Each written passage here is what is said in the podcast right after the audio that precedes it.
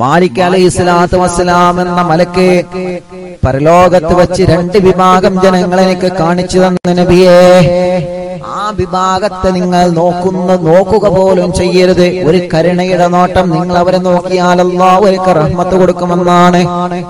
നിങ്ങൾ അവരെ കരുണയുടെ നോട്ടം നോക്കിയാൽ അല്ലാഹു അവർക്ക് റഹ്മത്ത് കൊടുക്കും നബിയേ. അതുകൊണ്ട് അവരെ നിങ്ങൾ കരുണയുടെ ഒരു നോട്ടം പോലെ നോക്കാൻ പാടില്ല തങ്ങളെ.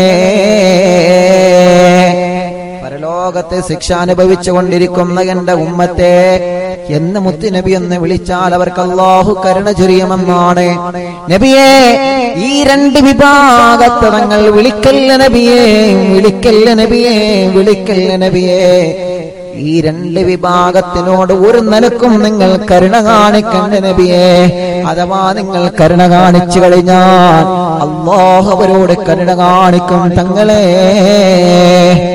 മാലിക് അലൈഹി സ്വലാത്തു വസ്സലാമിനോട് മുത്ത് നബി ചോദിച്ചു, ആരാണ് മാലിക്? ആരാ പ്രിയപ്പെട്ടവരെ? മാലിക് അലൈഹി സ്വലാം നരകത്തിന്റെ കമാൻഡറാണ്. നരകത്തിന്റെ നരകം കാത്തു സൂക്ഷിക്കുന്ന മലക്കാണ്. ആ നരകത്തിന്റെ എൻട്രൻസിൽ കാവൽ നിൽക്കുന്ന കമാൻഡറാണ് മഹാനായ മാലിക് അലൈഹി സ്വലാം. ആ മാലിക് അലൈഹി സ്വലാത്തു വസ്സലാം മുത്ത് നബിയോട് പറയാണ്, നബിയെ, ആ രണ്ട് വിഭാഗം ആരെന്നറിയോ? ഒന്നാമത്തെ വിഭാഗംമാരാണ് പ്രിയപ്പെട്ട മാതാപിതാക്കളുടെ മാതാപിതാക്കളെ പൊരുത്തം വാങ്ങാത്ത മക്കളാണ് നബിയേ. ഉമ്മാടെ പൊരുത്തം ലഭിക്കാത്ത മക്കളെ, വാപ്പച്ചിയുടെ പൊരുത്തം ലഭിക്കാത്ത മക്കളെ, ഉമ്മയും വാപ്പയെയും ആദരിക്കാതെ ബഹുമാനിക്കാതെ സ്നേഹിക്കാതെ, ആ ബാപ്പാന്റെ പൊരുത്തമില്ലാതെ ഉമ്മാന്റെ പൊരുത്തമില്ലാതെ മരണപ്പെട്ടു പോയ ആളുകളുണ്ടല്ലോ, അവരെയാണ് അവരെയാണ് അവരെയാണ് ആ നരകത്തിന്റെ ഏറ്റവും വലിയ ഒരു പ്രത്യേക സെല്ലിൽ അവരെ അറസ്റ്റ് ചെയ്തിരിക്കുകയാണ്. യാ റസൂലല്ലാഹ്, അങ്ങോട്ട് നോക്കല്ലേ നബിയെ, ഒരു കരുണയുടെ നോട്ടം നിങ്ങൾ അങ്ങോട്ട് നോക്കല്ലേ നബിയെ. സല്ലല്ലാഹു അലൈഹി വസല്ലമ തങ്ങൾ ചോദിച്ചു, രണ്ടാമത്തെ വിഭാഗമാരാ? ഒന്ന്, മാതാപിതാക്കളെ വേദനിപ്പിച്ചവരാണ് മക്കളെ. വേണ്ട മക്കളെ, ഉമ്മയും ബാപ്പയും നമുക്ക് അല്ലാഹു തന്ന നിഅമത്താണ്. മറക്കണ്ട മോനെ, മറക്കണ്ട മോളെ. നിങ്ങളെ വിവാഹം കഴിയുമ്പോഴേക്ക് നിങ്ങളെ ഉമ്മയെ നിങ്ങൾ മറന്നു പോവരുത്. നിങ്ങളെ വിവാഹം കഴിയുമ്പോഴേക്ക് നിങ്ങളെ പ്രിയപ്പെട്ട ബാപ്പയെ നിങ്ങൾ മറന്നു പോവരുത്. ഈ ഉമ്മയും ബാപ്പയും എനിക്കൊരു ഭാരമായല്ലോ എന്ന് തോന്നിപ്പോവരുത്. നിങ്ങൾക്ക് ആ ഉമ്മയും ബാപ്പയും ഉമ്മാക്ക് വാപ്പാക്കും കുഞ്ഞുനാളിൽ നിങ്ങളൊരു ഭാരമായിരുന്നു. പക്ഷെ ഒരു ഭാരമായിട്ട് നിങ്ങൾ അന്ന് ഉമ്മയും ബാപ്പയും ഒഴിവാക്കിയില്ലല്ലോ. കുഞ്ഞുമക്കൾ ഭാരമാണെന്ന് കരുതിയിട്ട് മക്കളെ മൈൻഡ് ചെയ്യാതെ മക്കളെ ഒഴിവാക്കുന്നവരുണ്ട്. അങ്ങനത്തെ മാതാപിതാക്കളുണ്ട്. അവരെ കുറിച്ച് ഉമ്മയെ ഉമ്മ വാപ്പ എന്ന് പറയൂല.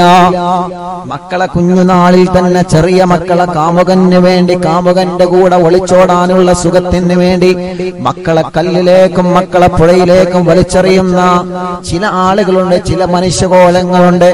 അവർക്ക് മാതൃസ്നേഹം അറിയില്ല. അവർക്ക് വാപ്പയൊന്ന ആ മഹത്തം അവരെ മനസ്സിലാക്കാത്തവരാണ്. അവരെ കുറിച്ച് നമ്മൾ ചർച്ച ചെയ്യുന്നില്ല. നമുക്ക് വേണ്ടി നമ്മുടെ ഉമ്മയും ബാപ്പയും കഷ്ടപ്പെട്ടത് എത്രയാണ്. കുഞ്ഞുനാളിൽ നമ്മളവർക്ക് വലിയ ഭാരമായിരുന്നുവല്ലോ. പക്ഷേ ഇതൊരു ഭാരമാണെന്ന് പറഞ്ഞിട്ട് നമ്മളെ ഒരു മൂലയിൽ ഇരുത്താതെ പൊന്നുപോലെ കൊണ്ടു നടന്നില്ലേ നമ്മുടെ ഉമ്മയും ബാപ്പയും. ഇതേ പ്രകാരം പ്രായമുള്ള ഉമ്മയും ബാപ്പയും ഇവരൊരു ഭാരമാണെന്ന് പറഞ്ഞിട്ട് വൃദ്ധസദനത്തിലേക്ക് മറ്റും കൊണ്ടുചേർക്കുന്ന ഒരു വല്ലാത്ത അപകടം പിടിച്ച ഒരു സ്വഭാവത്തിന്റെ ഉടമകളായി കാലഘട്ടത്തിന്റെ പ്രിയപ്പെട്ടവർ മാറിക്കഴിയുന്നു എന്ന സങ്കടമാണ് നമുക്ക് പറയാനുള്ളത്. അങ്ങനെ ആവാൻ പാടില്ല ചെറുപ്പക്കാരാ. കുഞ്ഞുമക്കളെ വളർത്തേണ്ടതുപോലെ നിങ്ങൾ വളർത്തണം. എല്ലാ മക്കൾക്കും ഇപ്പൊ ഓൺലൈൻ ക്ലാസ് ആയതുകൊണ്ട് നിങ്ങൾ മൊബൈൽ കൊടുക്കാതെ തെറ്റ് പറയുന്നില്ല. മക്കള് പഠിക്കട്ടെ, മക്കള് പഠിക്കട്ടെ. കലാലയങ്ങളിൽ പോയി പഠിക്കാൻ കഴിയാത്ത നമ്മുടെ മക്കൾ വെറുതെയാവാൻ പാടില്ലല്ലോ. ഓൺലൈൻ ക്ലാസ്സുകളൊക്കെ നല്ല അധ്യാപകന്മാരുടെയും ടീച്ചർമാരുടെയും ഉസ്താദുമാരുടെയും നല്ല ക്ലാസ്സുകൾ ലഭിക്കുമ്പോ നമ്മളെ മക്കള് പഠിക്കട്ടെ. പക്ഷേ ആ ക്ലാസ് കഴിഞ്ഞാലും പിന്നെ ഒരു നിയന്ത്രണം നിങ്ങൾ മക്കൾക്ക് വെക്കണം. ഓൺലൈൻ ക്ലാസിന്റെ പേര് പറഞ്ഞുകൊണ്ട് മക്കൾക്ക് ഹറാമിയത്ത് കാണാനോ ഹറാമിയത്ത് ചാറ്റ് ചെയ്യാനോ മൊബൈൽ കൊടുത്തുകൊണ്ട് ഇന്റർനെറ്റ് സേവ് ചെയ്തുകൊണ്ട് നിങ്ങൾ അവസരം ഒരുക്കി കൊടുക്കരുത്. കൈകടിക്കേണ്ടി വരും ഉമ്മ, പരാജയപ്പെട്ടു പോവേണ്ടി വരും വാപ്പാ. ഇത് പറയുമ്പോ പലർക്കും അത് പറ്റൂല, എന്നാലും പറയാതിരിക്കാൻ പറ്റില്ലല്ലോ. ഓൺലൈൻ ക്ലാസിന്റെ പേര് പറഞ്ഞുകൊണ്ട് ഇന്റർനെറ്റിന്റെ ലോകത്തേക്ക് മക്കളെ അങ്ങ് തള്ളിവിടണ്ട. ആ ക്ലാസ് നടക്കുന്ന സമയത്ത് മക്കളെ ഇന്റർനെറ്റിന്റെ മുമ്പിലിരുത്തുക. അവർക്ക് ആവശ്യമുള്ള അറിവുകളൊക്കെ നിങ്ങൾ അത് ചെയ്തു കൊടുക്കുക, പറ്റുമെങ്കിൽ നിങ്ങൾ ചെയ്തു കൊടുക്കുക. അതല്ലാതെ മുഴുവൻ സമയത്തും ഭക്ഷണമില്ലാതെ, ഊണില്ലാതെ, ഉറക്കില്ലാതെ, കുളിയില്ലാതെ, വിശ്രമമില്ലാതെ, കളിയില്ലാതെ ഇന്റർനെറ്റിന്റെ മുമ്പിൽ മക്കൾ ഇരുപത്തിനാല് മണിക്കൂറിൽ നിന്ന് എല്ലാ സമയവും അതിന്റെ മുമ്പിൽ ഇരുന്നു പോയാൽ അത് മക്കൾക്ക് ദോഷമാണ്, അപകടമാണ് എന്ന് എന്റെ പ്രിയപ്പെട്ട പൊന്നാര ഉമ്മയും ബാപ്പയും മറക്കല്ലേ. നമ്മുടെ മക്കൾ നമ്മുടെ സമ്പത്താണ്, നമ്മുടെ മക്കളാണ് നമ്മുടെ വിജയമെന്ന് നമ്മൾ മറന്നു പോവല്ലേ. ഞാൻ ഒരിക്കലും തന്നെ കുറ്റപ്പെടുത്തി പറഞ്ഞതല്ല, നന്നാവാൻ വേണ്ടി പറയാണ്. അങ്ങനെ കുഞ്ഞുനാളിൽ മക്കൾ നല്ല രൂപത്തിൽ ഇങ്ങനെ വളർന്ന് വളർന്ന് വളർന്നു വരുമ്പോൾ നമ്മളൊരു മരം നട്ടാൽ അങ്ങനല്ലേ, അത് ചെറിയാതെ അത് ചെരിഞ്ഞു നിൽക്കുമ്പോൾ നമ്മളൊരു താങ്ങ് കൊടുക്കും. എന്തിനു വേണ്ടി? നേരെ വളരാൻ വേണ്ടി. നേരെ വളരാൻ വേണ്ടി നമ്മളൊരു താങ്ങ് കൊടുക്കുമല്ലോ. ആ താങ്ങ് കൊടുത്തില്ലെങ്കിൽ പിന്നെ അത് വളയും, പിന്നെ അത് നീരൂലല്ലോ. ഇതേ പ്രകാരമാണ് നമ്മുടെ മക്കള്. അവര് നേരെ പോവണം, നേരെ റൂട്ടിൽ പോവണം. തെറ്റി കണ്ടാ അവിടെ താങ്ങ് കൊടുക്കേണ്ടിടത്ത് താങ്ങ് കൊടുക്കണം, കിക്ക് കൊടുക്കേണ്ടിടത്ത് കിക്ക് കൊടുക്കണം, ഉപദേശം കൊടുക്കേണ്ടിടത്ത് ഉപദേശം കൊടുക്കണം. നല്ല രൂപത്തിൽ മക്കളെ വളർത്തിക്കൊണ്ടുവന്നിട്ട് ഒരു ഫലം കായ്ക്കുന്ന മരങ്ങളെ പോലെ ഒരു കുടുംബത്തിനും മാതാപിതാക്കൾക്കും നാട്ടുകാർക്കും രാജ്യത്തിനും ഉപകരിക്കുന്ന, ദീനിന് ഉപകരിക്കുന്ന മക്കളായിട്ട് നമ്മുടെ മക്കൾ അല്ലാഹു ആക്കി തരട്ടെ. പറഞ്ഞു വരുന്നത് നബി സല്ലല്ലാഹു അലൈഹി വസല്ലമ തങ്ങൾ പറയുകയാണ്, രണ്ടാമത്തെ ഒരു വിഭാഗത്തെ ഞാൻ കണ്ടപ്പോ. ആരാണ് മലക്കേ? ആ രണ്ടാമത്തെ വിഭാഗം ആരാണെന്ന് ചോദിച്ചപ്പോ നബിയേ, ആ വിഭാഗത്തെയും നിങ്ങൾ കരുണയുടെ നോട്ടം നിങ്ങൾ നോക്കല്ല നബിയേ, നോക്കല്ല നബിയേ. ആ വിഭാഗം ആരെന്നറിയോ? അവര് കുടുംബബന്ധം മുറിച്ചവരാണ് നബിയേ. അവര് കുടുംബബന്ധം മുറിച്ചവരാണ്.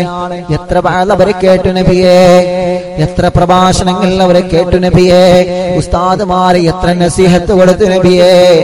എത്ര തവണ മക്കളെ കുടുംബബന്ധം മുറിക്കല്ലേ, കുടുംബക്കാർ അങ്ങോട്ടും ഇങ്ങോട്ടും പിണക്കല്ലേ, കുടുംബക്കാരുടെ മക്കളെ അങ്ങോട്ടും ഇങ്ങോട്ടും പിണക്കല്ലേ.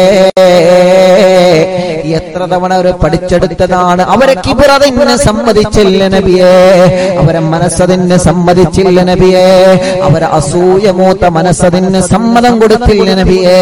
ഞാൻ മറ്റൊരാളുടെ മുമ്പിൽ ആരുടെ മുമ്പിലും ഞാൻ തലകുനിക്കൂല എന്നുള്ള ആ ഒരു കിബർ അവരെ മനസ്സിനെ സമ്മതിച്ചില്ല നബിയേ. അവര് പരസ്പരം മാതാപിതാക്കളോട് പിണങ്ങിക്കഴിഞ്ഞവരാണ്, അവര് പരസ്പരം കുടുംബക്കാരോട് പിണങ്ങിക്കഴിഞ്ഞവരാണ്. അവര് കുടുംബക്കാരോടുള്ള ദേശത്തിന്റെ പേരിൽ ഭാര്യ കുടുംബത്തിലേക്ക് പറഞ്ഞു വിടാത്തവരാണ്. അനിയന്റെ ഭാര്യയോട് മിണ്ടാൻ പാടില്ല എന്ന് ജ്യേഷ്ഠൻ ജ്യേഷ്ഠന്റെ ഭാര്യയോട് വാശി പിടിച്ച് കുടുംബത്തെ തെറ്റിപ്പിച്ചവരാണ് തങ്ങളെ. അങ്ങനെ കുടുംബബന്ധം മുറിച്ചവരാരാണ്? അവരെ അള്ളാഹുവിന്റെ പരലോകത്ത് ആ നരകത്തിൽ ഒരു പ്രത്യേക സെല്ലിൽ അവരെ അള്ളാഹു അദാബ് കൊടുത്ത് ശിക്ഷിക്കുന്ന കാഴ്ച ആ യാത്രക്കടയിൽ ഞാൻ കണ്ടുപോയി എന്ന് ലോകത്തിന്റെ നൂറേ നബി മുഹമ്മദ് മുസ്തഫ സല്ലല്ലാഹു അലൈഹി വസല്ലമ തങ്ങൾ നമ്മെ പഠിപ്പിക്കുകയാണ്. മാറണം ചെറുപ്പക്കാരാ, മാറണം പെങ്ങളെ. ഒരു ഈമാനുള്ള മനസ്സിന്റെ ഉടമയാവണം മോളെ, ഒരു ഈമാനുള്ള മനസ്സിന്റെ ഉടമയാവണം മോനെ. ഒരു സൗഹൃദമുള്ള കുടുംബമായി നമ്മുടെ കുടുംബം വളരട്ടെ, ഒരു സന്തോഷമുള്ള കുടുംബം കുടുംബമായി നമ്മുടെ കുടുംബം വളരട്ടെ, ഒരു ആഹ്ലാദമുള്ള കുടുംബമായി നമ്മുടെ കുടുംബം വളരട്ടെ, ഒരു സ്നേഹമുള്ള കുടുംബമായി നമ്മുടെ കുടുംബം വളരട്ടെ, ഒരു സന്തുഷ്ടമുള്ള കുടുംബമായി അല്ലാഹു നമ്മുടെ കുടുംബത്തെ അനുഗ്രഹിക്കട്ടെ. കുടുംബനാഥ, ഒരു കുടുംബത്തിലെ കുടുംബനാഥനാണ് ഏറ്റവും വലിയ ഉത്തരവാദിത്വം. നിങ്ങൾ മറന്നു പോവണ്ട. നിങ്ങൾ എന്ത് പറഞ്ഞാലും ശരി, ഒരു കുടുംബത്തിലെ കുടുംബനാഥനാണ് കുടുംബത്തെ നല്ലതുപോലെ കൊണ്ടു നടക്കേണ്ട ഉത്തരവാദിത്വം. കൂട്ടുകാരാ, ചില കുടുംബത്തിൽ കുടുംബനായികളായിരിക്കാം, ആ വീട്ടിലെ ഉമ്മ ഉമ്മാമയായിരിക്കാം. ഭർത്താവ് മരിച്ച വീട്ടിലെ കുടുംബനായിക ഉമ്മയാണ്. ഉമ്മ, നിങ്ങൾക്കാണ് നിങ്ങളുടെ ഉത്തരവാദിത്വം. നിങ്ങളെ മകനും നിങ്ങളെ മകന്റെ ഭാര്യയും പിണക്കത്തിലാണെങ്കിൽ പിണക്കം തീർക്കേണ്ടത് നിങ്ങളാണ്. മകന് വളമ വെച്ചു കൊടുക്കാതെ, മകന്റെ ഭാര്യയുടെ സൈഡ് മാത്രം നിൽക്കാതെ, പ്രശ്നങ്ങളെല്ലാം പറഞ്ഞ് പരിഹരിക്കേണ്ട ബാധ്യത പെങ്ങളെ നിങ്ങൾക്കാണ്. ഒരു കുടുംബത്തിലൊരു പ്രശ്നമുണ്ടെങ്കിൽ ആ പ്രശ്നങ്ങളെല്ലാം പറഞ്ഞ് പരിഹരിക്കേണ്ട ബാധ്യത എന്റെ കുടുംബനാഥനായ പ്രിയപ്പെട്ട വാപ്പമാരെ നിങ്ങൾക്കാണ്. അല്ലെങ്കിൽ അള്ളാഹുവിന്റെ ലോകത്ത് പരാജയപ്പെട്ടു പോകുമേ. അള്ളാഹു നമ്മെ അനുഗ്രഹിക്കട്ടെ. അള്ളാഹു നമ്മെ കബൂൽ ചെയ്യട്ടെ. അള്ളാഹുവേ, ഞങ്ങളെ നീ സ്വീകരിക്കണം അല്ലാഹ്.